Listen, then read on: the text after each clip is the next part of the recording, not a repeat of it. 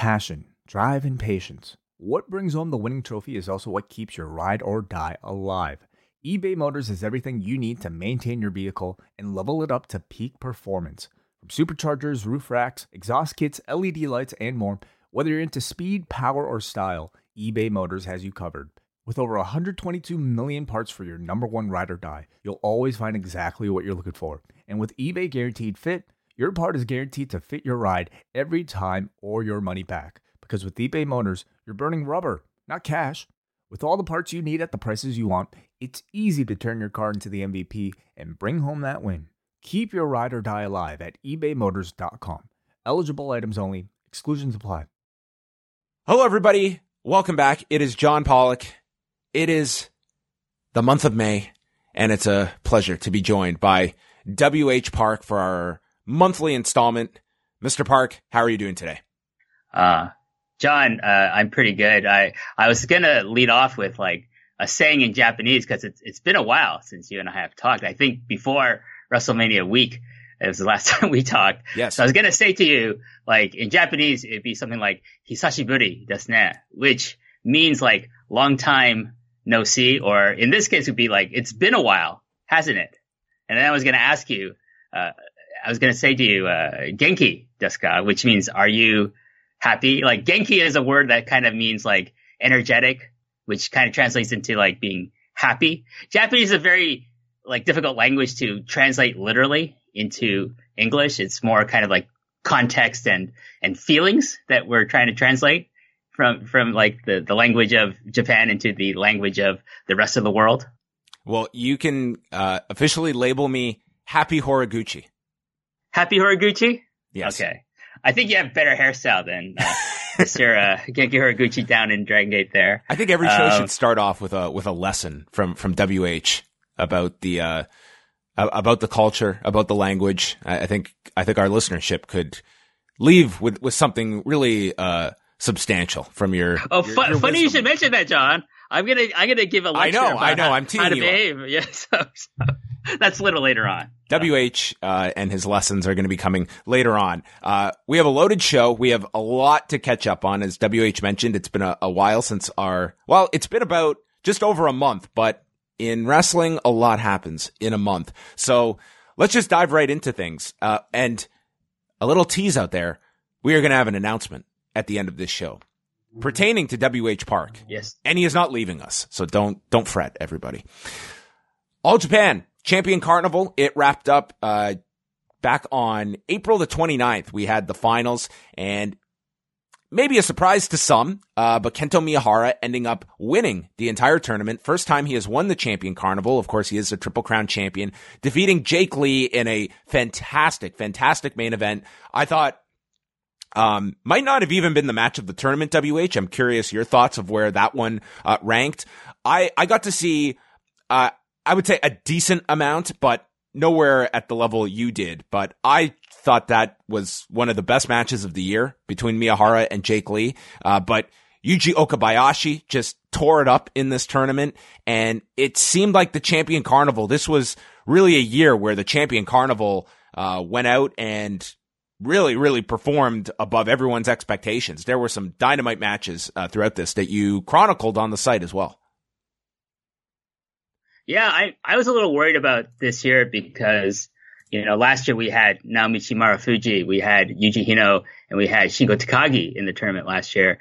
And this year we, you know, in lieu of them, we had the former Cyber, CyberCon, you know, uh, Takashi Yoshida, who's not a great wrestler anymore. Or, well, I, I would say he was fun back in the early 2000s. Now he just kind of phones it in down in Dragon Gate. And then we had the absolutely atrocious Daichi Hashimoto, who just shit the bed almost every night of this tournament. Uh, and then we had, you know, like some new foreigners enter the tournament for the first time. Uh, the absolutely equally atrocious Gianni Valletta and the surprisingly decent Sam Adonis, who I quite enjoyed in this tournament, to be, to be quite, you know, quite honest. I didn't have very high expectations of him because of his I mean, previous gimmicks that he does in Mexico and what have you. But like he was, you know, pretty good because I think he must have read my preview, John. And he, where I said like, I hope he wrestle, he concentrates mainly on his wrestling and not doing any kind of goofy characters. And that's exactly what he did. And then the incredible uh, revelation that was Joel Redman in this tournament. Like I was amazed at like how much I enjoyed his work in, in, the tournament overall. Like he didn't have like super stellar matches, but he put in a good showing and he got really over with the All Japan fans, you know, and we'll talk maybe a bit more about why that is a little later on. But I, I love this tournament, you know, like definitely Yuji Okabayashi made up for the absence of say like Marufuji and Shingo Takagi for sure. Yeah, I think that this year th- there was a lot stronger word of mouth regarding the tournament. I think it, it's tough sometimes, more so uh, from a North American perspective, which is not what this tournament is necessarily aimed at. That when it launched, like for me personally, this thing launched uh, the day I was traveling for for WrestleMania, and you fall behind so quickly when uh, WrestleMania weekend is when this thing is launching. But I thought that there was a lot of strong buzz from people like yourself that guys like Kento Miyahara and Okabayashi and what Joel Redman was doing. And already, uh, I mean, that kind of interest going into this, like, uh, Naoya Nomura doing so well in the tournament as well, tying with, uh, Jake Lee in the B block that, I think you got a really strong flavor of what All Japan has to offer and a lot of interesting challenges coming out of this for Kento Miyahara, which I think did make the outcome somewhat surprising that Kento Miyahara ends up winning this and they're going to go to Shuji Ishikawa, who did have a victory over Miyahara during the, during the, uh, tournament. They're going to face off on May 20th and that's been the big rivalry and it's probably going to be another dynamite match between these two. Yeah, I think one thing that was my takeaway was like clearly establishing like the guys just underneath Miyahara of the of the newer generation, people like Naoya Nomura, people like Jake Lee, and even to some extent, uh, you know, his first time in the tournament was Yuma Aoyagi, who's, you know, like there's this kind of like buzz around all these guys who were in Nextream together, like Miyahara, Jake Lee, Naoya Nomura, and Yuma Aoyagi, and then they've all kind of gone their own ways, except for Yuma, he's still like affiliated with Kento. Um, but I think his time is going to happen next year, the next year's carnival. I think he's going to get the kind of push that Nomura saw this year. So I, am really excited about the future of All Japan, you know, coming out of the carnival this year. Uh, given Ishikawa's signing over the last few months, uh, do you see any changing of uh, this championship on May 20th, or will this be Kento Miyahara's latest defense and then going into some of these other challenges we've just noted? I don't think he's going to lose the belt. I, I feel like, you know, Ishikawa is, is perfectly fine where he is as one half of the world tag team champions with Suwama.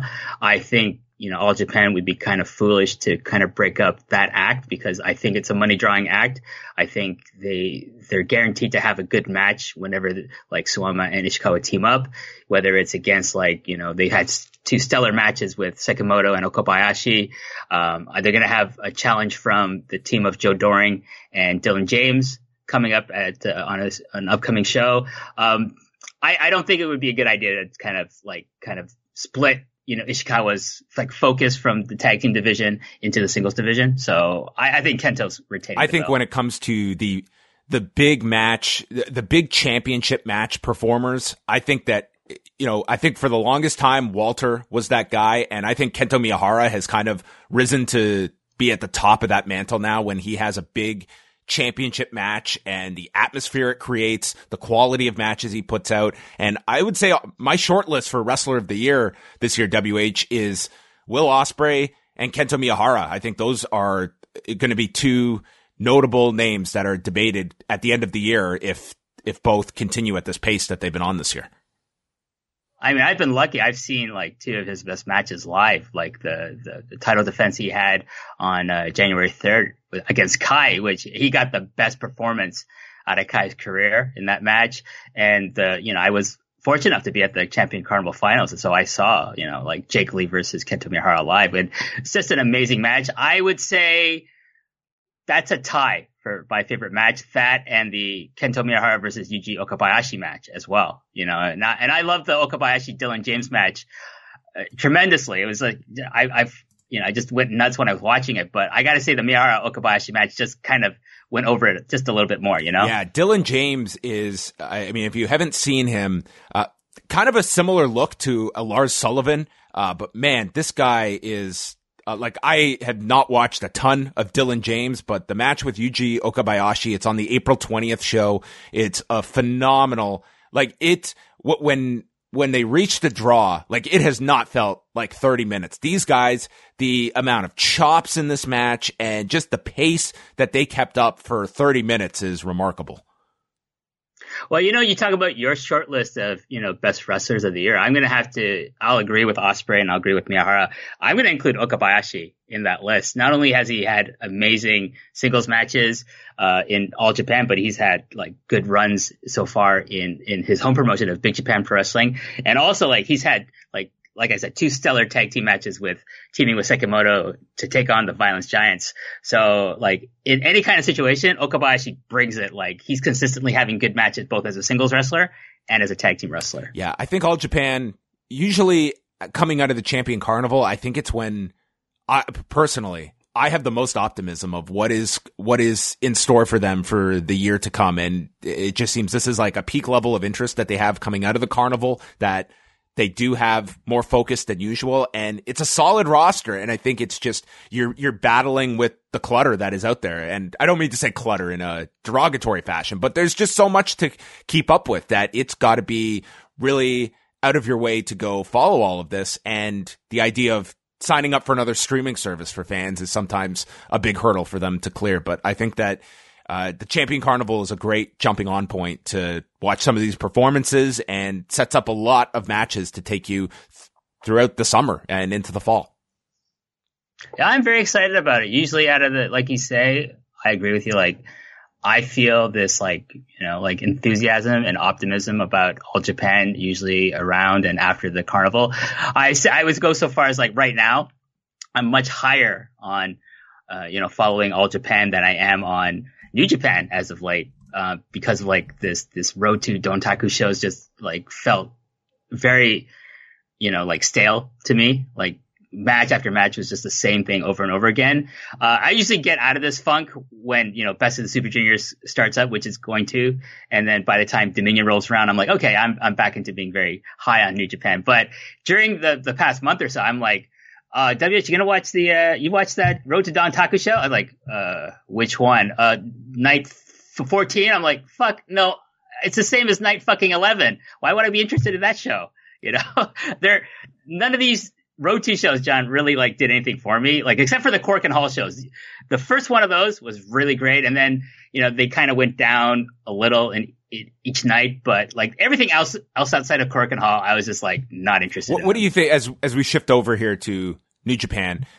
What do you think of that strategy of making so many shows available? And I know that there's going to be people that are just flabbergasted at that statement because there's a generation, multiple generations that grew up and just wanted to get their hands on whatever tapes they could. And now it's a, it's, there's so much, but we're not talking about, we're not in 1995. We're in 2019.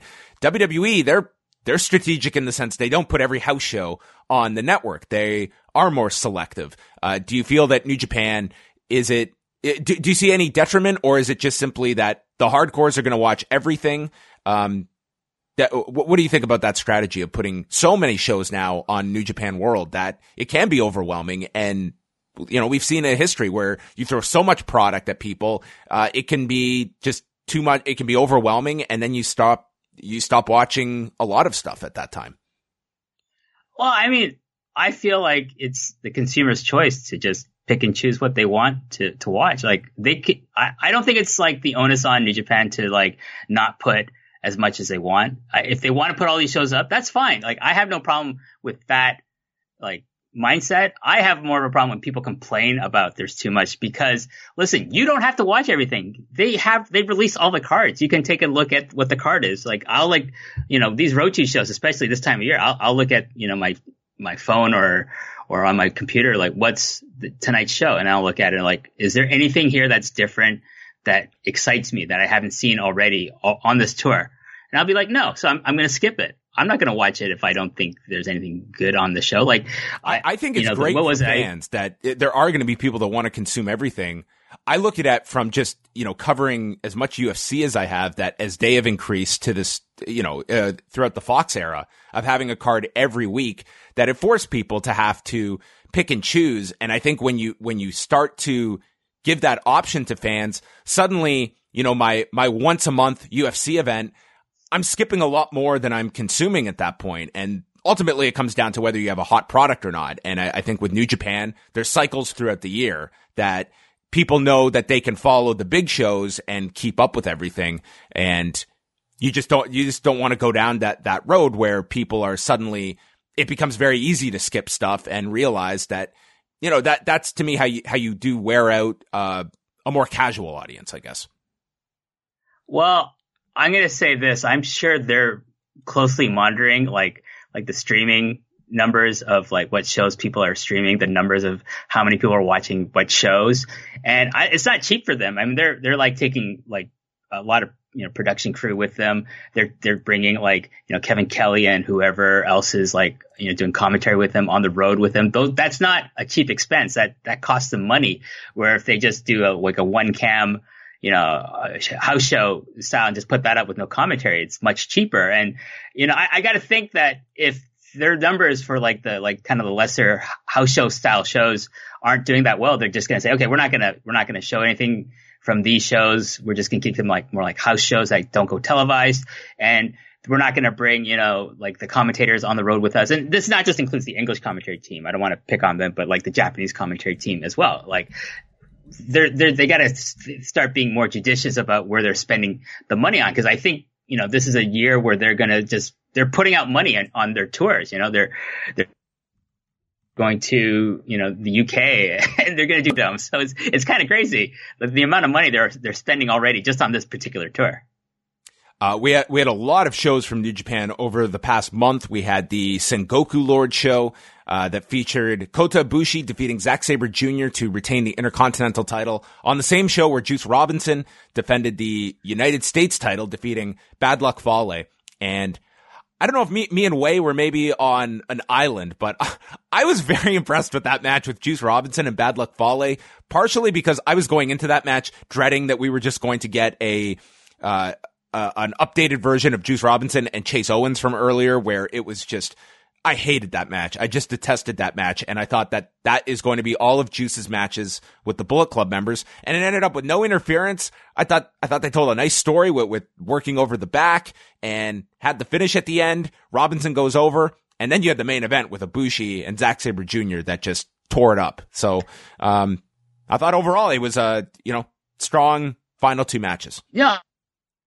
Both those matches, surprisingly enough, and I usually I'm not a fan of bad luck Fale matches, but I it's a testament to Juice Robinson at how good he's become that he could get a decent match out of bad luck Fale. He joins that you know rarefied group of like you know Nakamura, um, Tanahashi, and Okada who can work a miracle around you know bad luck Fale and actually get get something compelling. But I think you know the, the story, the very very simple story of Juice Robinson saying I'm going to body slam you. And Bad Luck Fale saying, fuck you, I'm going to break your back before you can do that. And then just worked around that, right? So it's the simplicity of it is, is there's simplicity, beauty and simplicity, as they say, John.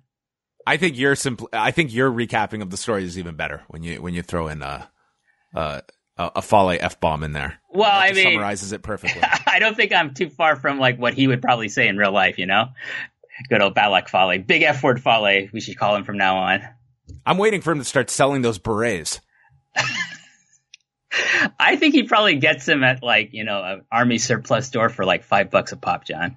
I think he really missed the boat WrestleMania weekend when he came over and didn't have a stack of uh, Bullet Club berets that people uh, would buy. Can you imagine wrestling fans with a wearing berets around town? Uh, that would just with Bullet Club t-shirts.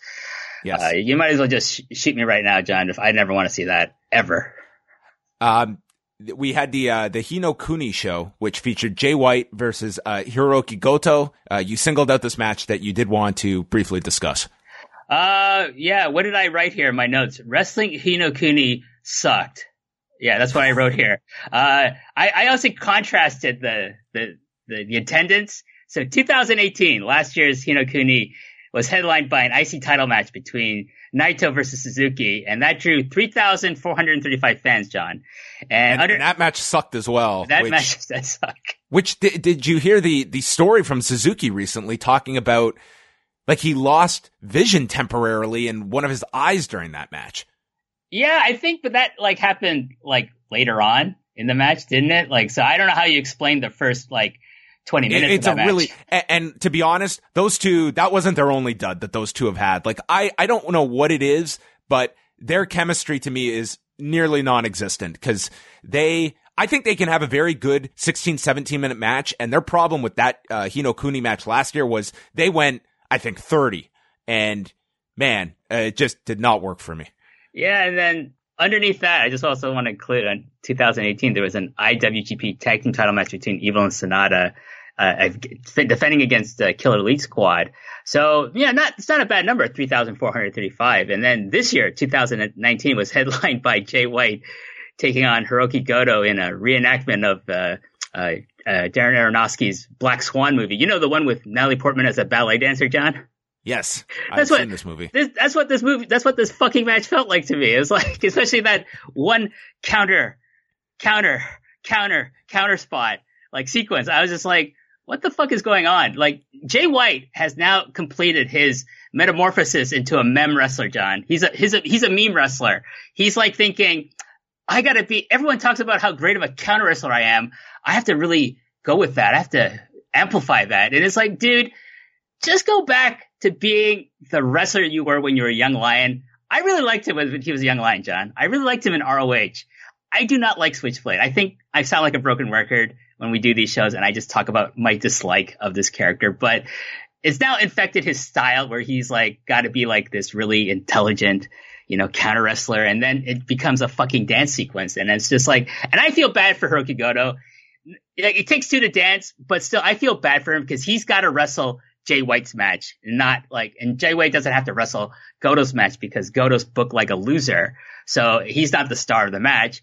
But this drew 2,702 people, John. It was 733 less people.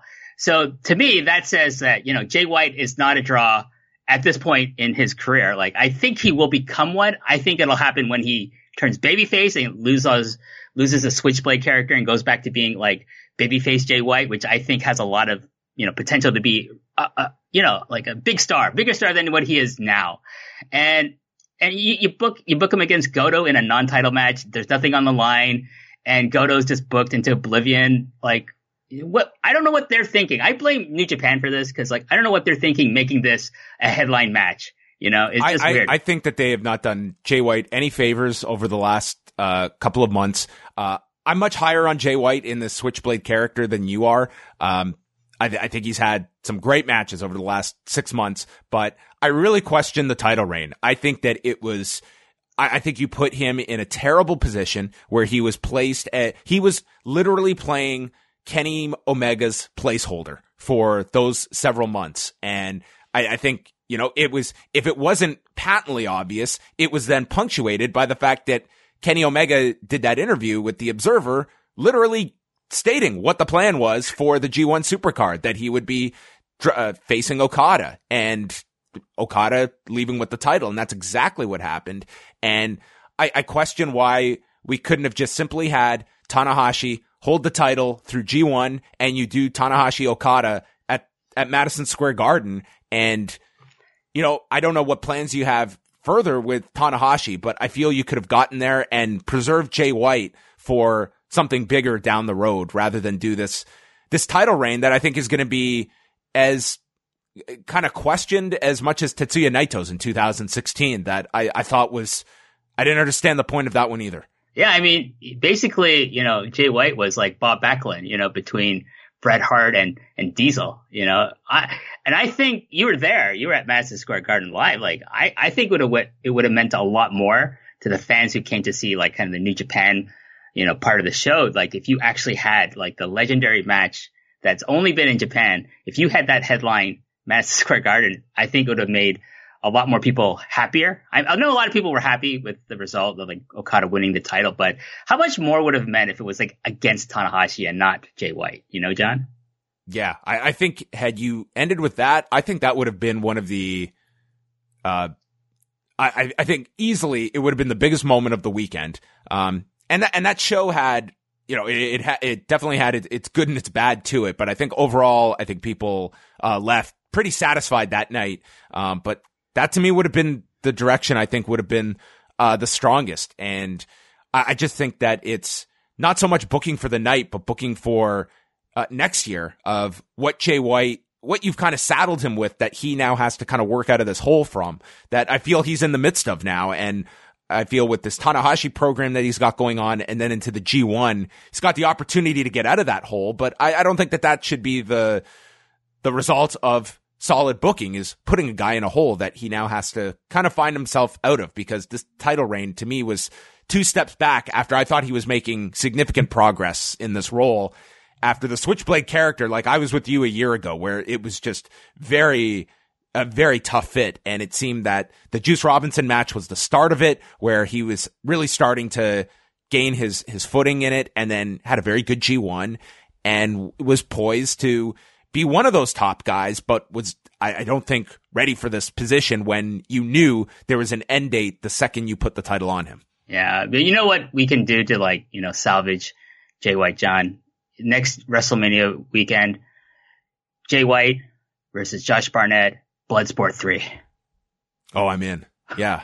That would be wonderful. Hey, that being there live, that Barnett Minoru Suzuki match, my God, that crowd was awesome for that match. No, it was like one of the few shows I watched from WrestleMania weekend that I had time for. That and WrestleCon, G1 Supercard, and Takeover were the only things I watched. John, I have not watched WrestleMania at all yet. You, are you're not the first person that is a uh, that has told me that uh, statement about WrestleMania. I, I think that's telling. Um, quickly, just on uh, wrestling Dontaku, any uh, concluding thoughts? We had uh, Taichi defeating Jeff Cobb for the never open weight title, uh, which was a, a decision I was not expecting, and as we are talking now on Thursday night, Jeff Cobb dropping the ROH TV title uh, in a four way match. This was at the Toronto War of the World show. He didn't take the fall. It was Shane Taylor pinning Brody King. So Cobb losing two titles in the span of six days. Yeah, I, I don't even know why he beat Ospreay now. Like, I, I have no clue. That tells tells me it was like completely political.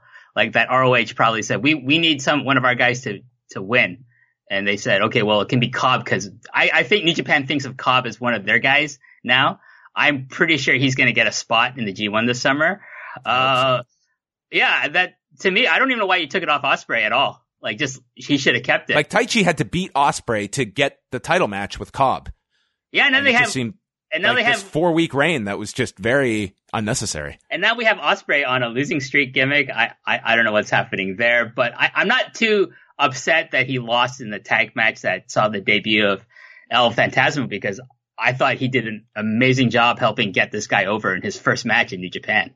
That was one of the better debuts I've seen in a long time. I was uh, coming out of that. I think you were just so stoked for El Phantasmo to now be part of the best of the Super Juniors. Like they did all of them did such a great job getting that guy over. Like that was the goal of the match. And you had a bunch of professionals getting this guy up and running to be uh, on par with all these junior heavyweights. I don't think you could have done a better job. And Phantasmo was excellent in that match. Uh, he he stepped up to the plate. I felt. Uh, I'm really excited to see like what he's going to bring in the upcoming you know best of the Super Juniors. Uh, but going back to Dontaku, like uh, if we talk about day one on May 3rd, I liked the uh, I liked the six mans like that we had between like Roppongi 3K and Ibushi uh, with uh, Bushi, Shingo, and Naito. I, I think like they should just like break off Roppongi 3K from Chaos, put them with Bushi, and call themselves like strong style Ikemen, you know, or strong style metrosexuals. That's that would be a, a great new unit. What do you think about that, John?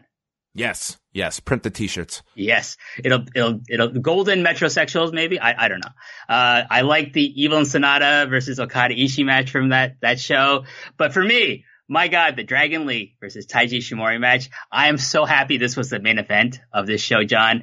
That match was fucking awesome. It was so good. I I thought Dragon Lee finally arrived as like this guy that can be like up there in the conversation with you know, if he was still around Kushida, but now with like, you know, Sh- Takagi's going to be in there and Taiji Shimori, that guy has, has got to be the smart, one of the smartest people in wrestling to get out of his, you know, his contract with Noah saying, I'm going to go to the United States. I'm going to try to get work with Impact or WWE. And then he goes and signs with New Japan Pro Wrestling. What a genius. And he's done nothing but wonders for his own career by doing that. You know, John?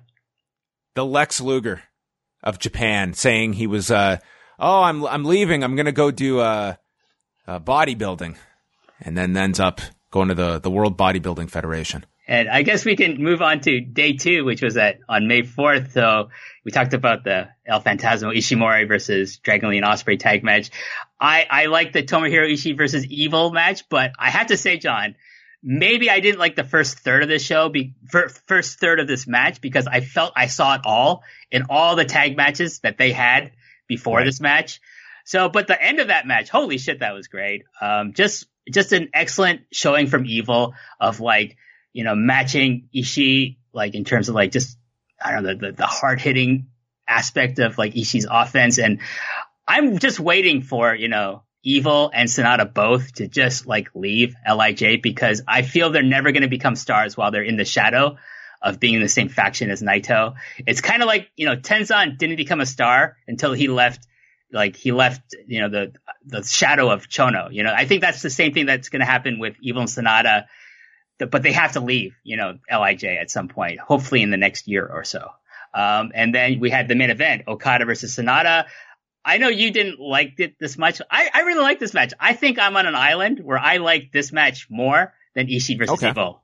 You know, no, a, a, lot of people did. I saw in the in the uh, in the Observer this week. This was voted like the best more people responded to this as the best match of the show than Ishii and Evil. So you're not alone, definitely. Okay, yeah, I, I, I like the story. I and I like this idea that you know Sanada is kind of like inching closer and closer and closer to.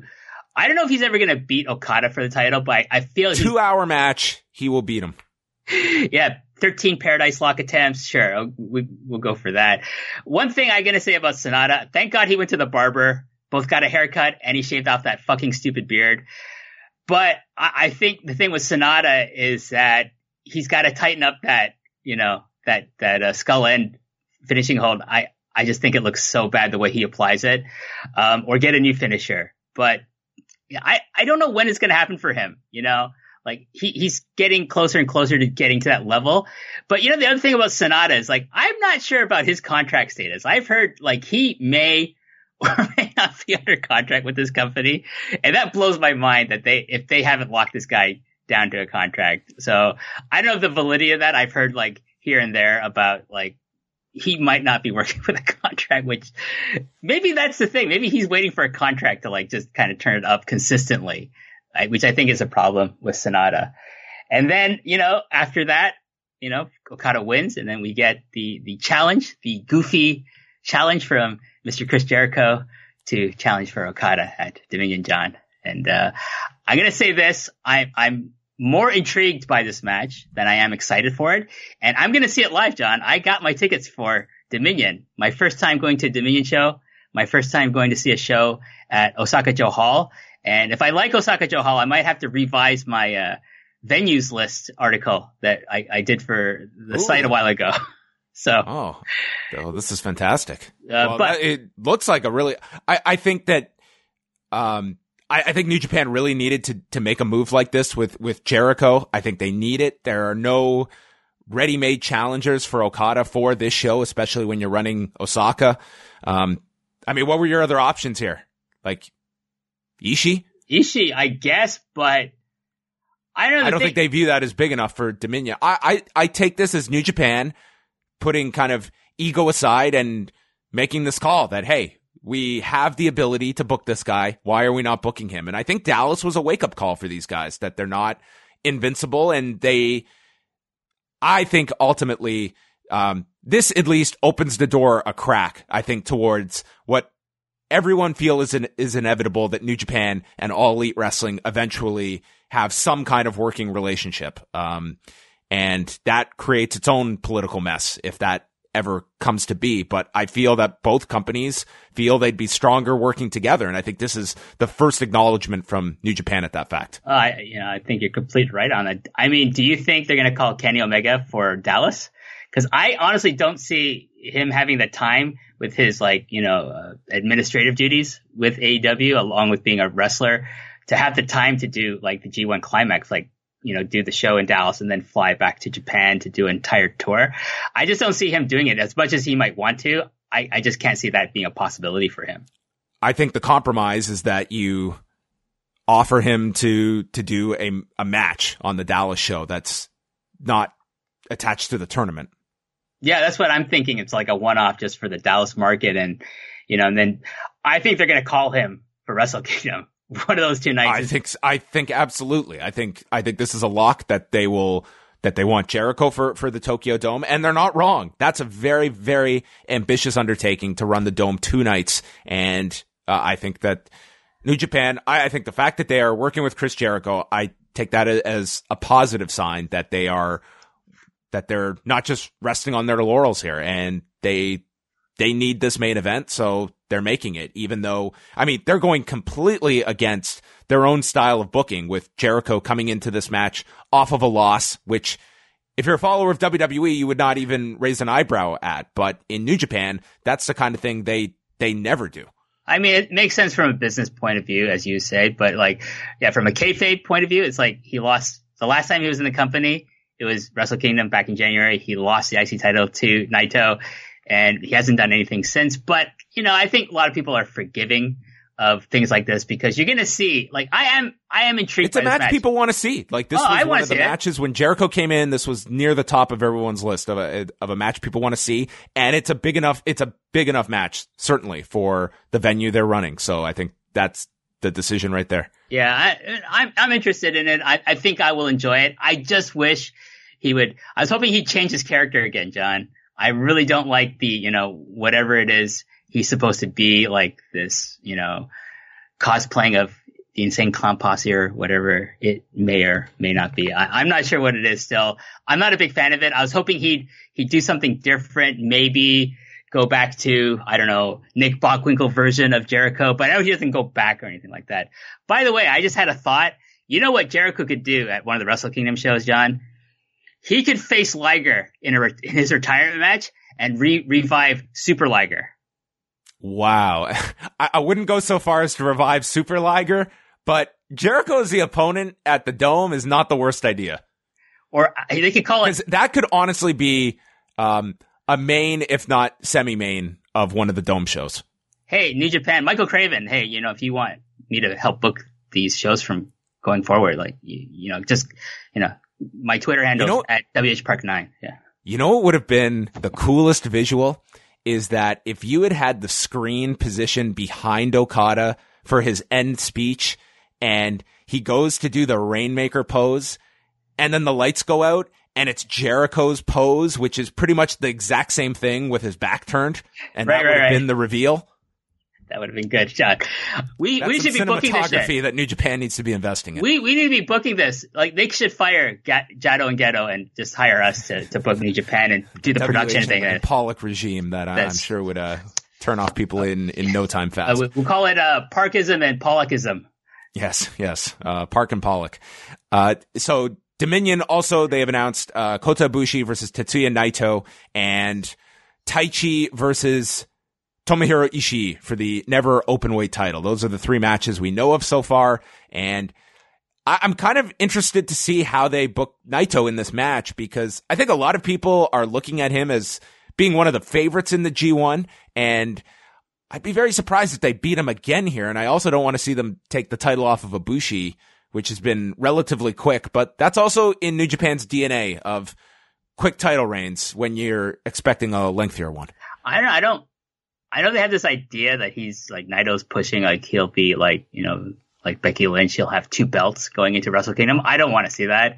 I think, you know, it's healthier for Naito the- does not feel that hot right now. I've got to say that he really need, if, if he's going far in the G1, I do feel like it, he needs to have a hell of a tournament because I don't know, he, he does not feel like this, um, super hot, um, you know, champion in waiting. No, I, I think he shouldn't win the title from Ibushi. I think it's healthier for the belt and for Ibushi to keep keep the IC title. And I think Naito, he's so popular. Still, it doesn't matter like if he loses this match. It's to Ibushi. It'd be different if he's lost to like Taichi or if he lost to like fucking Tama Tonga or something like that. That's different. But losing to Ibushi is is not the worst thing that can happen to you in New Japan. And, and could beat him again in the G1. He could get his win back there. Definitely. So I I think you know, I think the G1 is, I think he's winning the G1. That's my, my, my feeling, my gut feeling about it.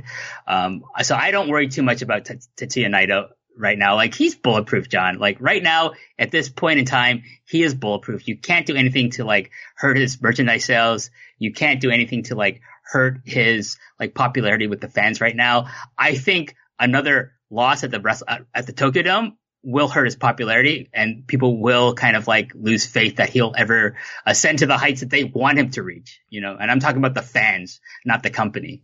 So I don't, I, I think he's fine if he loses to Ibushi at Dominion.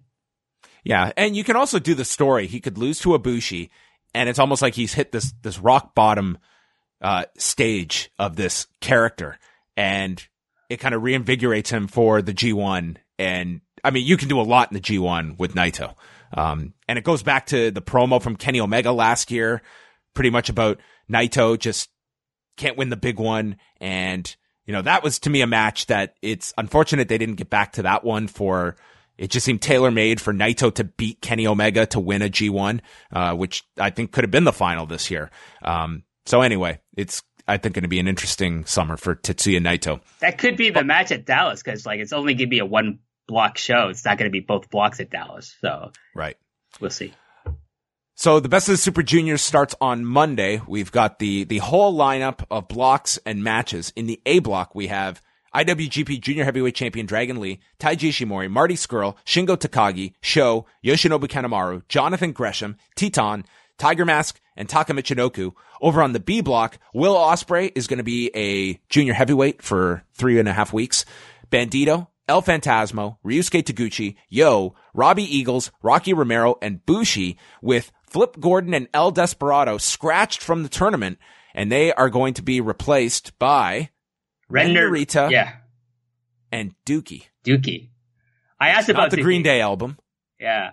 I asked around about this guy. I don't know who he is, John. So I asked around on on my uh, you know my my wrestling Twitter bubble, who is Douki? And I got back that he's he's a Japanese wrestler who lives in Mexico, and you know, occasionally he'll do indies in um in Japan, like most notably for like Michinoku Pro, but that's about it. Like otherwise, I've never heard of this guy until the announcement today.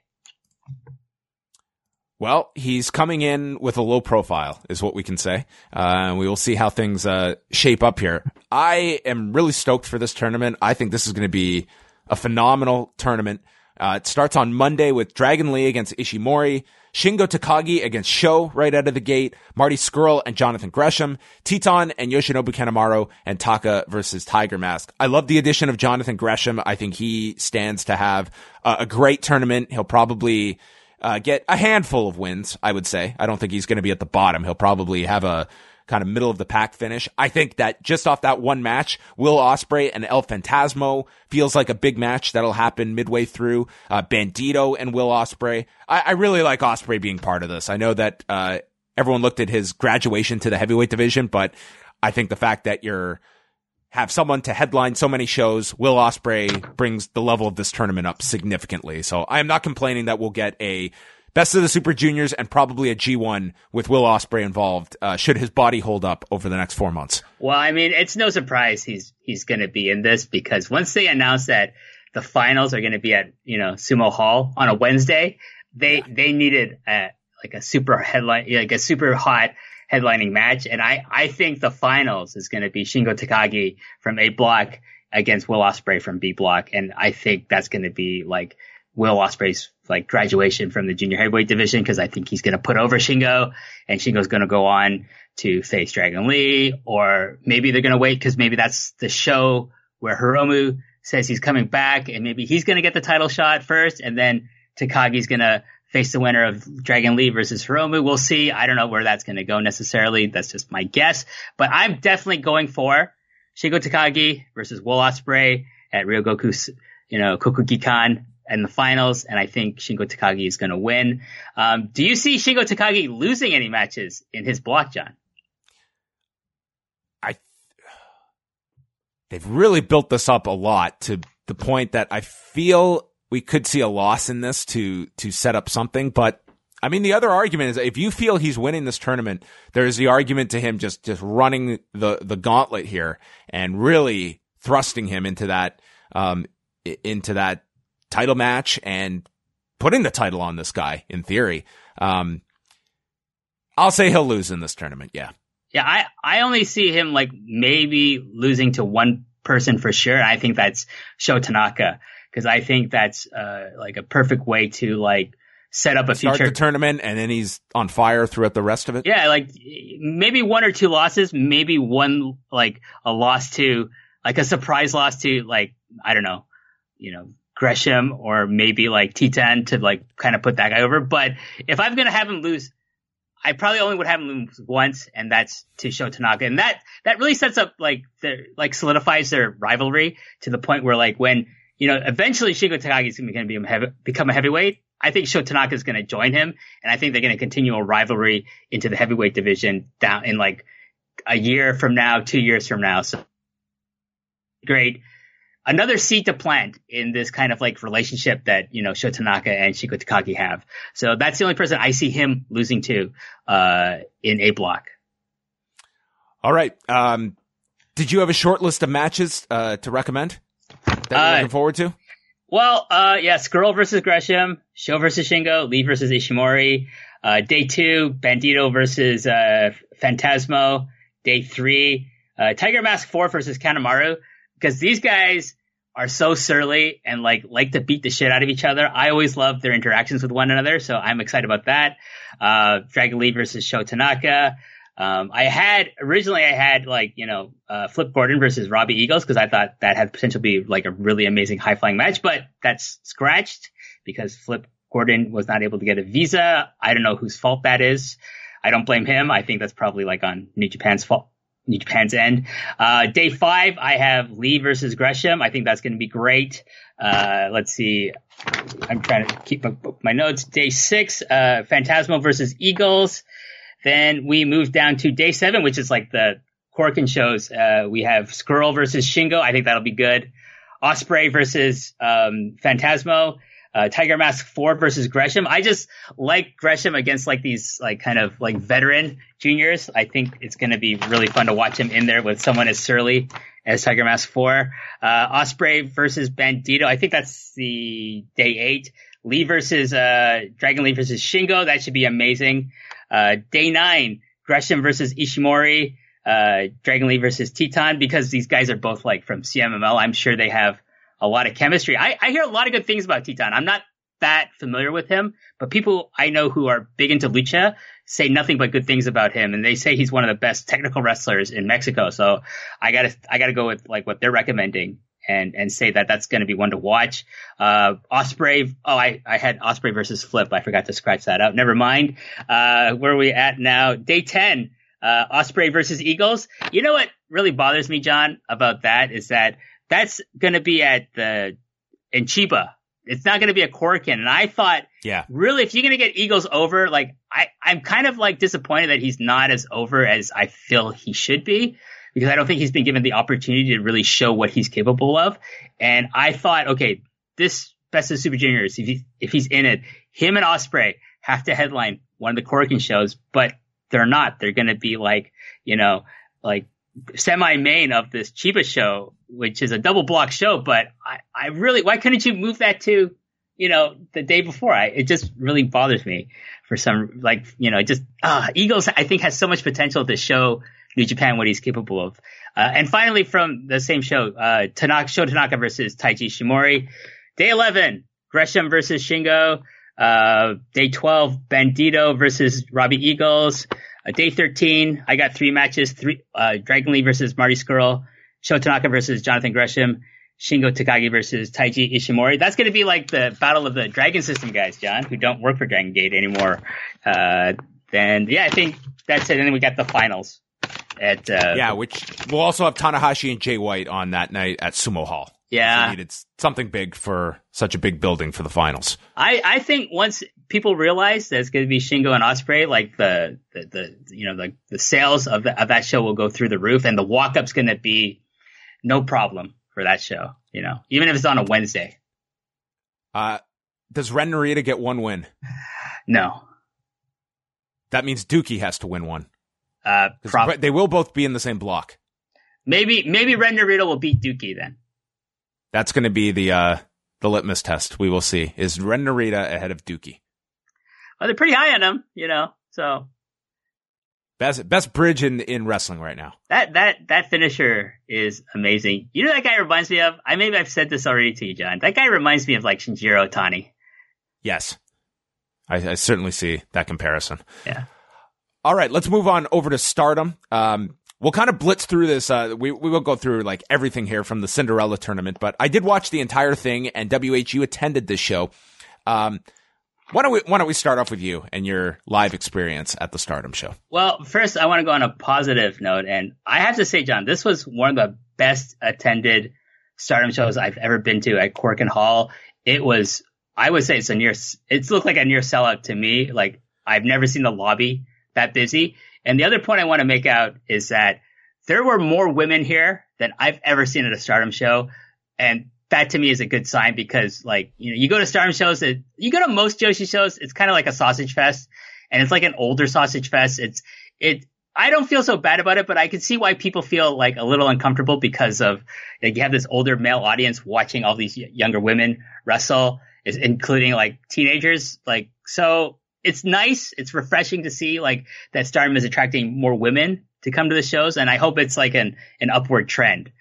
But the, you know, before we get to the tournament itself, I, I got to address this, I guess, this elephant in the room that I was at this show live and I had the displeasure of sitting across the ring from this one particular foreign fan who proceeded to be like one of the most obnoxious fan experiences I've ever had. And John, keep in mind, like, how many years did we see shows at O'Grady's with some of the most obnoxious people you know, in, in, that we've ever encountered as wrestling fans. You and I have been to like ROH shows in upstate New York. We've been to like tons of independent shows in Toronto. Like, and there've been some horrible fans at those shows, but this guy, he took the cake, John. Like, he, he, he proceeded to sit down in his seat. I was warned about this guy. Apparently he, he disrupted two New Japan shows the week before at Korakuen Hall. He was a nuisance at, uh, the Champion Carnival's uh, the the night before the finals, which saw like you know uh, Nomura take on uh, Lee take on Suwama and then fight, or no Nomura versus Suwama and then he had to fight Jake Lee again. He apparently he was being obnoxious at that show. He was at a Seadlinnng show, which is a Joshi promotion. He pissed off the promoter of that company, like uh, Nanae Takahashi, to the point where she she turned around because he started a "This is awesome" chant, or he tried to, and then she turned around and told him to shut the fuck up in Japanese. I was I was flabbergasted at it. I saw the footage well. Stardom put out a message after this, right, on Twitter. Yes, they said, you know, we we appreciate our foreign fans. This guy was not Japanese; he was a visiting fan from another country, and they said. Please enjoy the shows. We appreciate it, but please don't make a spectacle of yourself. They did not name him. They did not describe him, but he is the first person to respond. And he said, I am deeply offended by this tweet. So then he revealed that he was the fan at this show that everyone hated. And so people were just like responding to him, including myself. I just said to him, you know, like you should have fun, but no one enjoyed what you were doing at this show. And this is, this included like doing like all these chants you would hear at like independent shows, like you know, chanting the name of a wrestler and then clapping. This is awesome, clapping. And he wasn't doing this to like enhance the show, John, like I, I think we can safely say, like in our experience, that we can tell when people are trying to enhance the show or when they're trying to get themselves over or draw attention to themselves. You know, this guy was the latter. He was trying to draw attention to himself. He was starting chants at like the most inappropriate times. And when I say inappropriate, when you go to a Japanese show, there are points in the match where people are like enjoying like the kind of like the technique of the wrestlers and people are silent, right? And, but not this guy. And it's not just this guy by himself. He had a friend. So he's sitting in the front row. John, he paid like $150 for this, for this seat. And his, and he had a friend in like the, the east section and they would coordinate. They would look at each other and then start chanting. And I'm like, oh my God, these guys are horrible. Like, and they just ruined like 95% of the show. Okay. I'm not to say ruined because I still enjoyed the show as much as I could, but they really put a cloud over the enjoyment, not just for me, but for the people behind me. They, the people behind me were Japanese. They were saying the most horrendous things about this guy, like, like un- very unflattering things. I went to the washroom during one match. people in the lobby were talking about this guy and, and they were like saying the most horrible things about this dude. I could see people behind the people behind him. They were not enjoying this guy. One young teenager was sitting, had the, you know, unfortunate, you know, experience of sitting next to him. He left before like the, the semifinals because he, he had enough of this guy. He had enough of sitting next to this guy. He left. He, he gave up his $150 seat, John. That's how obnoxious this guy is. So I want to, you know, turn this into a PSA. If you are going to come to Japan to watch wrestling, please, please, you know, follow the adage. When in Rome, do as the Romans do. Please follow the cues of the Japanese fans. Follow the cues of the other foreign fans who maybe live there and know how to conduct themselves at Japanese wrestling shows.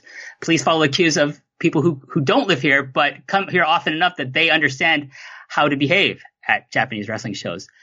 Western style chants, things you hear at, you know, independent shows, things you hear at PWG shows, things you hear at like, you know, you know, progress shows or whatever, they don't get over in any promotion in Japan. And you don't ruin the experience for, for like other foreign fans who are visiting, who live here. But please, please don't ruin the experience for the Japanese fans who are used to, you know, enjoying wrestling shows the way they want to. Yeah, you, you warned me about this ahead of time. So I watched this tournament w- with a podcast on. So I had the volume, uh, very, very low. So I did not, uh, it's, it's very quiet at these shows. Uh, so one person yelling, that's going to really reverberate that much more. And listen, I, I usually nine times out of 10, I, I will err on the side of like fans that, you know, if you spend your money, I feel at times people try to police fans way too much. Um, but in, in this case, like if you're going there just to try and disrupt everyone else's enjoyment of the show, uh, I, I don't think you're, you're, you're not adding to the experience. You're taking away from people. And it's, yeah, that's, it seemed to be pretty unanimous from those that were in attendance and that, that watched afterwards that this was, uh, not someone trying to enhance it. I guess the, the, the further question, WH, is that how you go about uh, policing such a thing. It's not like this person was yelling out anything that was offensive, um, that you could, uh, maybe justify ejecting him from, but that's, that's kind of the, the next step here is like, if something like this happens again, what is the role of the promoter here? Is it to, uh, preserve the enjoyment of the majority by the elimination of a, a small subgroup of fans that are there? Um, that's, you know, something that I, I wonder if there's going to be more of these instances in the future from other fans? Um, I don't know. I mean, I think with this particular fan, he he got called out by Stardom, not like directly, but he also got blocked by their English account and their Japanese account. So I don't think they're afraid to like, eh, you know, if he ever shows up, because he's very distinctive looking. If he ever shows up, I, I don't think they're gonna have a problem with like, you know, if he bought a ticket beforehand, you know, refunding the ticket and asking him not to come back. Um, I think there were a lot of Japanese fans who aren't on English Twitter or like, you know, doing anything on social media in English who complained to Stardom. And you got to understand, like, you see a lot of the same people over and over at Stardom shows. So they're a loyal group of people that Stardom doesn't want to alienate. And they have this one guy, or maybe it's another group of foreigners who come to disrupt the shows. I don't think they're going to risk the, you know, the displeasure of their loyal fans to appease these visiting fans who are going to spend maybe a fraction in, in like a one or two week period that the, these guys are going to spend over the course of like the next, you know, one to three years, you know, going to live shows, paying like 150 to 200 dollars worth for tickets and for merchandise and what have you. So I, I I'm not surprised if you know you see this kind of, you know, kind of, you know, movement among like, especially the smaller promotions to like kind of really inform fans and put PSAs over the air before the shows. Please do not do these things. Uh, and I, maybe they're not going to say we're going to eject you, anything like that, but kind of like put, put it out there that this is not going to be tolerated, you know, John? Right. Exactly. I, I think that your reaction should be directed at, you know, the, the show and not so much having a negative effect on those surrounding you. So, I mean, it's, I, I always go with the, the idea of don't be an asshole. That's a great rule to have in life, I would say. Yes, it's a it's a fantastic rule, and I try to live that in my everyday life, and particularly at wrestling shows. I you know I try to enjoy the show, but I don't try to like enjoy it to the point where I'm ruining the experience for people around me. Like I want to enjoy the show with everyone else. You know, that's kind of like my philosophy. But enough of that guy. My final thing is don't be that guy. Please don't be that guy. So the actual tournament, um, so in the first round, we'll just quickly go through here so, some results. Uh, AZM defeated Rebel Kell. This was with a uh, a Rana hooking the leg in 506. Then we saw uh, Natsu Sumire take on Starlight Kid, who was uh, featured pretty prominently in the tournament. Uh, Starlight Kid was going for several cradles and then finally caught her. I would say a bit of a mild upset here at 516, so she advances. Hazuki versus Bea Priestley. This one was interesting because Priestley went for a flying knee and a suplex, and then as she applied a head scissors, both went over the top. And in these tournament matches, you can be eliminated by going over the top rope and then the match concludes. And Priestley hit the floor first in four minutes. And later it came out that Hazuki, uh, had, was not scheduled to win this match, but had to advance.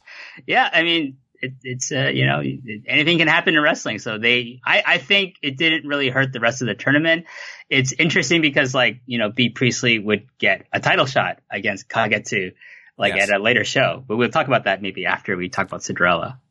Uh, Arisa Hoshiki versus Saki Kashima was next. Uh, this one went five minutes. Uh, Hoshiki, uh, I, I, don't think I've ever seen her before this tournament and was really impressed with like her strikes. Uh, hit this bicycle knee and a twisting moonsault for the win. And the first round wrapped up. We had, uh, Hana Kimura defeating Andras Miyagi. Kagetsu and Tam Nakano went to the time limit of 10 minutes and shook hands after that. Uh, Natsuko Tora versus Jungle Kyona saw Tora hit her top rope splash for a two count and then a top rope leg drop for the win at 755. And the final match of the opening round, Momo Watanabe and Konami ended with, uh, Watanabe running at Konami, pulling down the top rope and Watanabe flew to the floor at 452. These were all super quick matches, but man, I, one of the big arguments, I, I, said this last year, uh, was about, you know, sometimes you just, you have to go on Raw and you just have no time. And I watch these matches and man, they, th- these were some of the best three to seven minute matches you're, you're going to see. Like, not blow away matches, matches of the year, but man, they, the time was not an issue. No, I mean, the thing is, is like, if you if you follow Stardom closely, like all of these matches have like built-in storylines. So it you can you just just pack so much like meaning out of like these short matches in like three minutes, four minutes, five minutes, and and you and you're still satisfied as a fan because like oh that they did this and that. Okay, that has meaning to something they did a couple of weeks ago, or this is setting up something they're going to do a couple of weeks from now. So for me, like for example, like the time limit draw between Kagetsu and Tam Nakano was really meaningful for me because this is like uh, you know a match between two people who are in the same faction because Tam was used to be in uh, Oedo Tai and then she had to leave and so like they had this handshake at the end. I'm like, hmm, what's what's going on there? Is Tam gonna turn on stars because she has this like issue with Mayu Iwatani? She has this issue with Arisa Hoshiki you know, there's a lot of things that have been built up throughout like the last several months. So like that means a lot. Uh, for me, probably my favorite match of the first round was Konami versus Momo Watanabe because like I tweeted this out. I was watching this match and I just like, okay, Momo and uh, Konami have turned Stardom into the UWFI because they're kind of a sheet style match, which I thought was just amazing to watch. And I think like Arisa is just such an amazing get for them. Like the thing about Arisa is like she used to be an original Stardom uh, roster member. She left the company and then she came back about a year and a half, like maybe eight months ago. And she's just been on fire ever since in the company, John. Like I think she's gonna become a big, big star in the next several years for for for Stardom. And I'm I'm I'm just excited to be able to see kind of like this ascension of her since her return back to Stardom. Yeah. Uh, before all the first round matches, you also get promos from the women and they're all subtitled, very easy to follow. And the best one was uh, Natsuko Tora saying that the Cinderella dress is going to be full of Oedo Tai's blood. And then they cut to Jungle Kyona, who just simply says, I will kill Natsuko.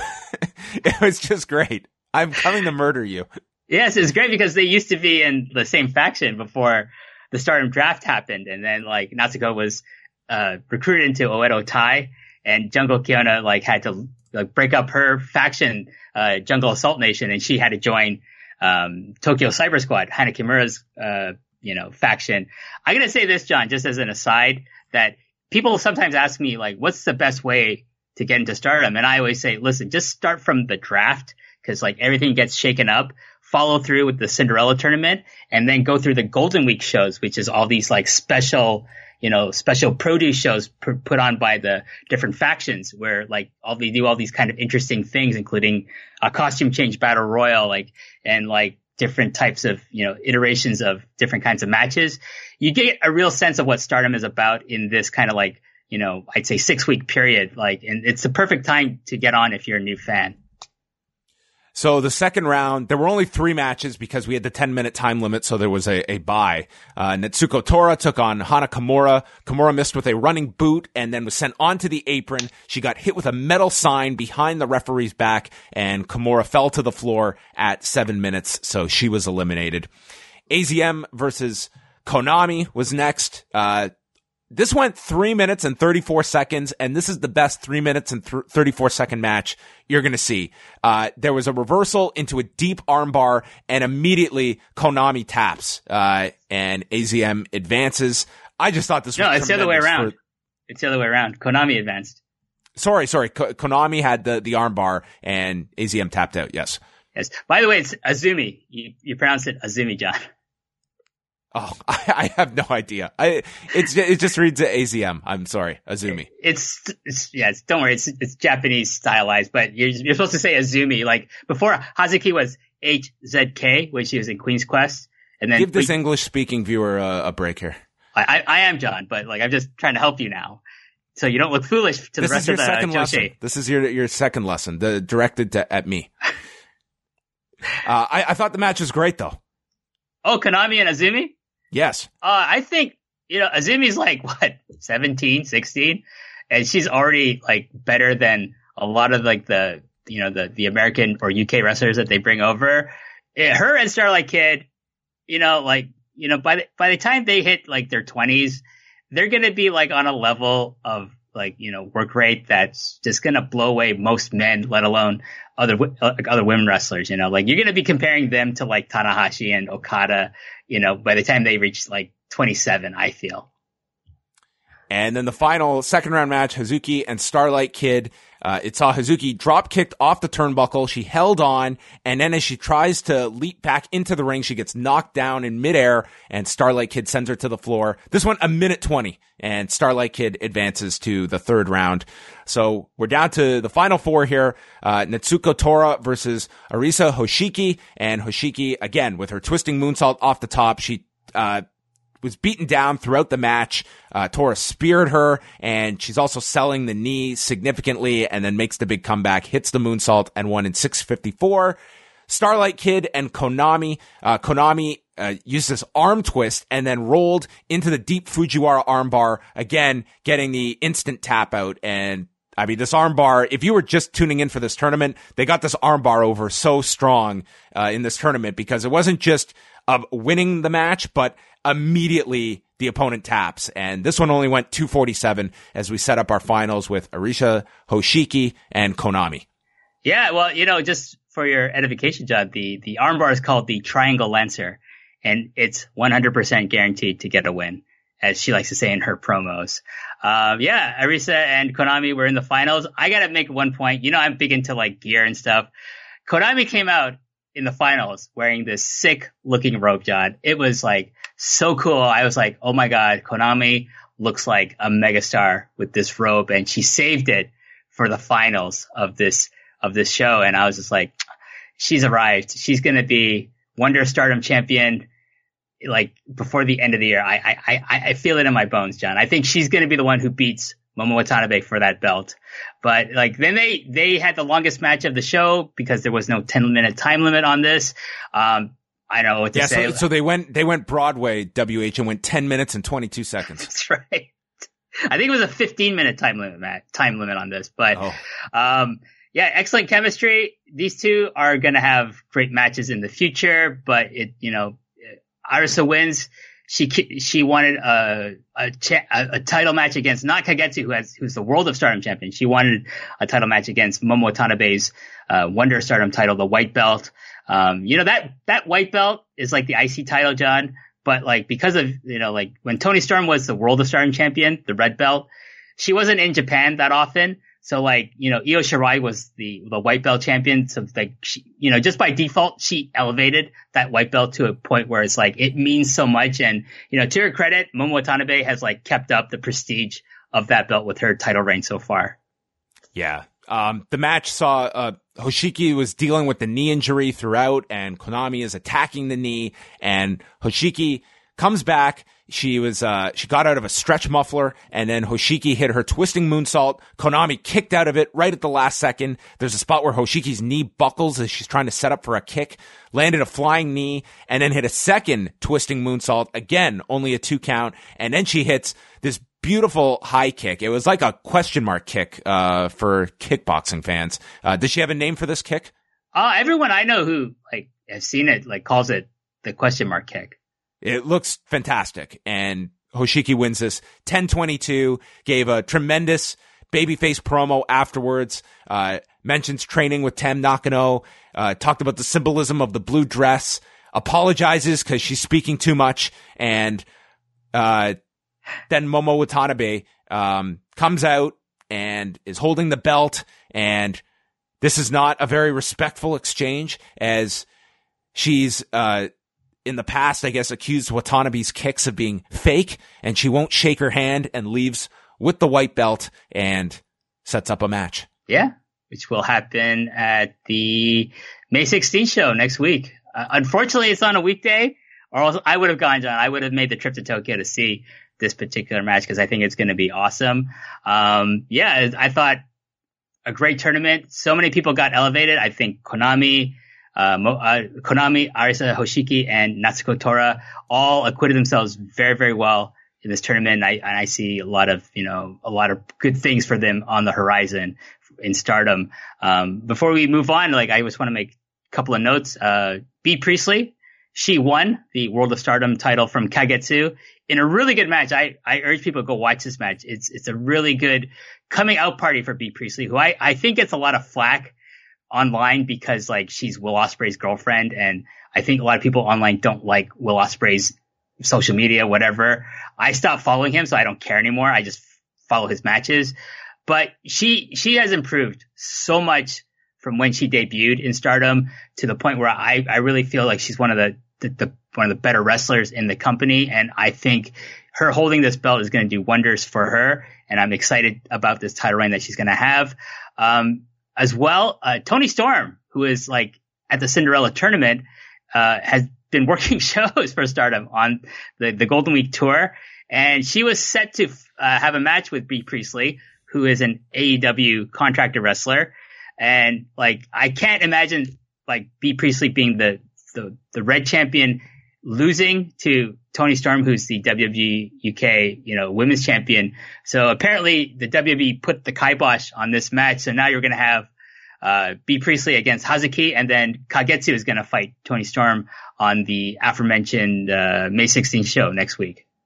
I know WWE a lot of the times they get the the label of bully. I really don't blame them in this sense. It's like you're you're loaning out Toni Storm and I think that comes like whether said or not said, it's like we're handing you one of our champions book accordingly. You know what I mean? Like yeah. putting them in the world championship match with Bea Priestley, presumably to lose. I, I really don't blame WWE for, you know, they're they're doing a favor here, sending Toni Storm. So I, I, actually don't really disagree with WWE's stance on this one. No, I know. I, when I say I put the kibosh, I think they, I think Stardom, like maybe didn't act in good faith if like you know they didn't tell them like oh yeah she's gonna be the champion. Because if she's not the champion she can easily lose to Toni Storm. But like it, it, you put yourself in the position where it's like okay she's our she's our world champion now. Like so we can't have her lose. And I can see like them negotiating things and they say no we're not having that. Okay can she can we have her fight Kagetsu? Yeah, as long as Kagetsu loses, you know, because like Toni Storm's not going there to lose to anyone.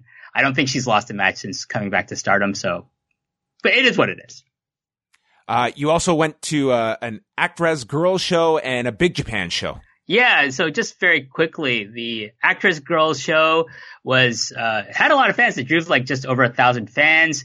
A lot of women at this show, like like not as many as men. Like the, the, the ratio is still like higher for men, but a lot more like that I'm used to seeing at you know Joshi shows. So that's kind of I always like that. I like to think that you know Joshi is becoming more popular with women. Like I want to see the same demographic that I see at like New Japan or All Japan, which is like a, a large number of women but you know, like Joshi shows are, you know, very male dominated, which like I would like that to change. So this is really refreshing to see. Uh, this, you know, this promotion is headlined by a, wrestler who used to be in stardom. Her name is Saori Anou. I'm a big fan of hers. I think she's an excellent wrestler. She was headlining the Korakuen Hall against a, a former, another former stardom wrestler by the name of Yoshiko who had that, you know, like controversial, you know, incident with uh, Yasukawa where she ended her career by shooting on her. Um, but they had a really excellent match. But the thing is with, with Actwres Girls is like, I'm not that familiar with most of the roster. So I had no emotional investment in, in any of these matches really.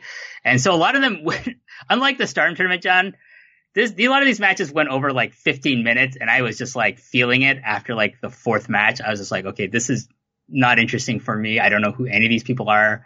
I don't know any of these storylines. And a lot of the roster is green, so the matches are not that great. I think if you're invested in the characters, you're gonna enjoy 15 minutes minimum of these of these of these women having matches. I I didn't, so it was probably the worst show I went to.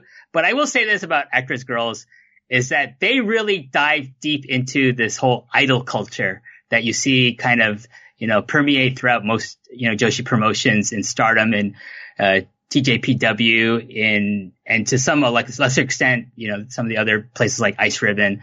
But, you know, the, the, show begins with a dance number, John. So like they have these two factions in Actwres Girls. One is called The Beginning and one is called Colors. And so Colors starts off the show by doing their own dance, you know, dance number. Then they leave the ring and then the beginning comes in. They do a dance number and then both factions come in and both factions consist of the entire roster, John, and they do a coordinated like dance number, and it's, it's pretty cool to watch. And I have to think they must have one of the most interesting dojos in Japan, where not only are they learning how to wrestle, but they're learning how to do coordinated dance numbers as well. Well, that's something that I don't think the Performance Center can boast. Probably not, no. But uh, it, it, it is it was worth going just to see that kind of aspect of the show, and I and I did like the main event a lot.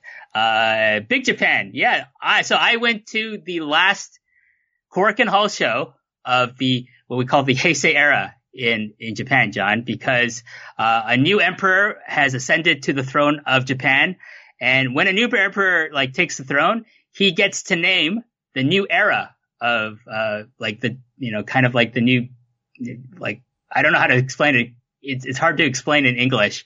But we were in the this Heisei when, uh, when Vince Russo became the emperor of WWF Creative, they ushered in the Attitude Era yeah. in 1997. Yeah, that's a good analogy, John. So now we're in the the Reiwa period from April 1st. So you know, I got to see the last show in Korakuen Hall on April 30th. I also saw the last death match ever of the of the of the uh, Heisei era, John. So I, I was part of history here, and uh, it was a fun show. Like the good, the interesting thing about Big Japan is how many women are at these shows, like, and how many of them like are of like kind of a, a college age to like young professional woman age that go to these shows, and a lot of them bring these huge ass cameras. I think to capture all the like the glass coming from some of the death match light tube matches that that that permeate throughout you know Big Japan. Um, but uh, two matches I want to talk about in particular. One was the main event uh, tag team death match between uh, deathmatch champion at that time, Masaya Takahashi, and his tag team partner Toshiyuki Sakuda. They're collectively known as the third generation Chimo, Chimidoro brothers. I don't know what that means. I haven't looked it up. And they took on the team of Yuko Miyamoto and Isami Kodaka, who are known and this match was insane. The, the highlight, so to speak, for me was at one point Miyamoto brings out this giant light tube sword. John, I don't know how to explain it. It's like this metal frame covered in light tubes, and it's like twice the size of Miyamoto. So he goes up to the top rope and and he hits one of the his opponents with this thing, exploding it all over the ring. There's there's light tube glass falling all over the you know the front rows, the front first three rows of these shows. And this is one reason when I say to my friends if they want to go to a Big Japan show, I will go with you as long as we sit like up in the bleachers because I am not going to sit anywhere near the floors for any of these shows because like people have like you know like plastic you know like raincoats or like plastic blankets to protect themselves from the the light tube glass john. It's it's insane. So i i warn you like if we if you come in january if we go to a big japan show i will make sure we sit up in the bleachers. Like so we're not like in any danger of getting glass on ourselves. Okay, so don't worry about that. Yeah, uh, I'm, I'm, not too high on on seeing light tubes live and in and in living color. It it yeah, neither am I. But you know, like I kind of glad I checked it off the, the list, so to speak. uh, but uh, the other match was a six man strong division match, which is more up you you know my alley and yours. It featured Daisuke Sekimoto, uh, Akira Hyodo, and Hideyoshi Kamitani and they took on the team of Yuji Okabayashi. Here he is again. Takuya Nomura, one of my favorites, and uh, one of my least favorites, Daichi Hashimoto. But this this was a really good six man. The main story was, uh, you know, like setting up Okabayashi's challenge of uh, against Sekimoto for the strong division uh, heavyweight title, which uh, you know Sek- um, Okabayashi won at the Endless Survivor show at the Yokohama uh, a week later. So I didn't get to go to that show, unfortunately, but I heard it was a, it was a pretty good show overall. But yeah, that was. All right. Well, before we wrap up, um, we've gone uh, way over here, but uh, wanted to quickly make mention of uh, Dragon Gate has their King of Gate tournament that is uh, about to begin, and how much of this do you think you'll be uh, following up on? Um, and we can also finish out with uh, some Noah notes. Um, uh, not that much, you know, John. Like, I, it's happening same time as Best of Super Juniors, and that has more of my interest. I usually catch like maybe the the last two or three shows, including the finals of King of Gate. Like everything else is just like, ah, if someone hypes something up, I'll I'll listen to it, I'll watch it, but otherwise, I don't really pay that much attention to it. And then Noah, they just had their junior tag league tournament, so that that wrapped up with a Kazuma Sakamoto and Takashi Sugiura defeating Go Shiozaki and Katsu- Katsuhiko Nakajima in the finals as well. Uh, did you happen to catch the finals? I am really far behind on Noah, and I I'll have to say that I'm not as super hyped about Noah as I am about like All Japan. I make a point of watching as much All Japan as I can, and like I, I'm a little down on Noah. You know, John, like I'm not really feeling the the Kiyomiya title reign right now. Um, like the biggest thing in the company for me is their tag division, and I I really like Go Shiozaki and Katsuhiko Nakajima. The, they're the tag team champions. I think they're really, really excellent tag team. I like the junior heavyweight division as well, like especially the tag team division. And so they're going to start their junior tag league uh, from May 28th. And uh, I'm excited about that. I'm going to try to catch as much of that as possible. But the, the other thing about Noah is like, it's very, very difficult to watch all the shows. It's kind of the opposite of New Japan. Like sometimes they put things on their YouTube channel. Some things, sometimes things make, you know, uh, Samurai TV so we can watch it that, that way. But, uh, I'm excited about one thing about this, uh, upcoming junior tag league, and that's the inclusion of, uh, Chris Ridgeway, a UK wrestler who's making a name for himself recently, and he's going to make his Japanese debut and his Noah debut in this tournament. He's going to team up with Hito- Hitoshi Kumano, who used to be in a tag team with uh, Hajime Ohara called the Backbreakers, but they split up. So Ridgeway and Kumano are going to team up, and I'm I'm pretty excited about seeing him. I'm going to try to go to at least one of these shows live, probably a Yokohama show. So uh, if I do that, I'll, I'll uh, maybe give an update on uh, to you, uh, or and maybe talk about the tournament uh, online or something with the site or something. We'll see, John. I do like what Noah has done now. We're putting up some of their big shows on YouTube because that's really like the most accessible way to to get Noah these days in a easy fashion. Uh, so I think that that's been smart that they're they've kind of been you know, selective in what shows they they've put out there, but I think that that's a good, a good as good a move as any to kind of keep their product accessible for people. Well, I think the the main goal of them of like their business model should be to try to draw as many people to their live shows as possible because they're not making money any other way. So. All right. Well, we have reached the end of the show and we promised a big announcement at the end of the show. And that big news, I will hand it over to WH Park, who is going to be launching his own series here at Post Wrestling. And it's going to kick off Saturday, June 1st. And WH, what do we have in store for this upcoming summer? So to kind of like coincide with the you know, upcoming G1 Climax tournament, I thought it would be a, a nice idea to uh, do a series looking back at all the previous tournament finals of the G1 Climax, starting from 1991 and going all the way to 2018. Uh, and so like I, I contacted a bunch of people I know who are, you know, who love wrestling, who do podcasts, who don't do podcasts, but I, I like, I enjoy conversing with them about wrestling. So we're going to have like, you know, a show called Cruel Summer. And the reason it's called Cruel Summer is because it's really hot in Japan in the summer, John.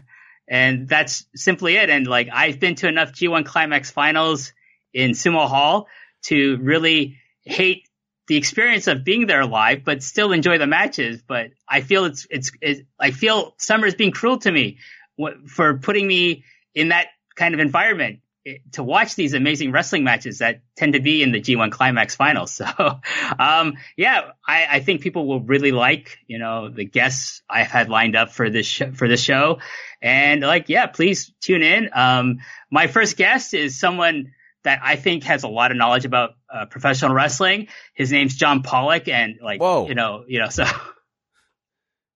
Well, I'm honored to be on the, the, the maiden voyage of Cruel Summer. So that will be coming up Saturday, June 1st. And that means that for the entire summer, everyone's going to get a special treat. It's a weekly dose of WH Park. Uh, so I'm looking forward to that selfishly myself to get to hear more of WH. So that's going to be uh, dropping Saturday, June 1st. It'll be on the main post wrestling feed, free for everybody, and tackling uh, the finals of every single G1 climax. So uh, more details will be coming out, uh, but look forward to that. And it all starts with 1991 with the final between Masahiro Chono and Keiji Muto from the very first G1 climax in August of 1991.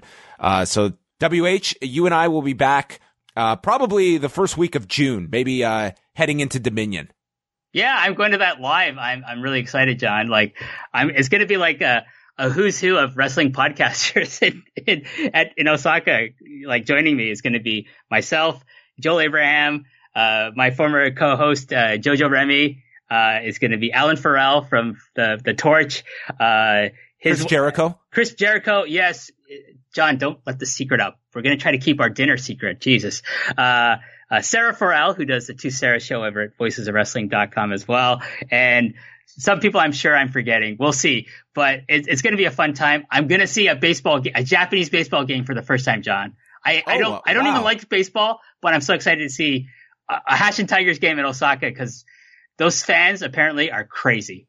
I'll, I'll send video uh, to you, like when from the show, from that okay, match, well, from the from the game. Sorry. I, I hope there aren't uh, a- any bad fan experiences at this baseball game for you. No, they're just crazy. Like they love the Tigers. John. Like, like I'll, I'll send you a video when I'm there. I think you'll okay. be like, really dig this. Awesome. All right. Well, uh, again, uh, WH will be back here uh, with myself on June the 1st for the launch of Cruel Summer. And then we'll be talking right around Dominion time uh, with WH uh, attending that show live. So if you are a listener that happens to be going to Dominion, definitely go up to WH Park and ask him, hey, what do you think about what I'm wearing? And maybe he'll give you a live review there in person at Osaka-jo Hall. I'll do that for free too. for WH Park, who you can follow at WH Park 9. That is the number 9. I'm John Pollock. Thanks for listening, and we'll be back in a couple of weeks.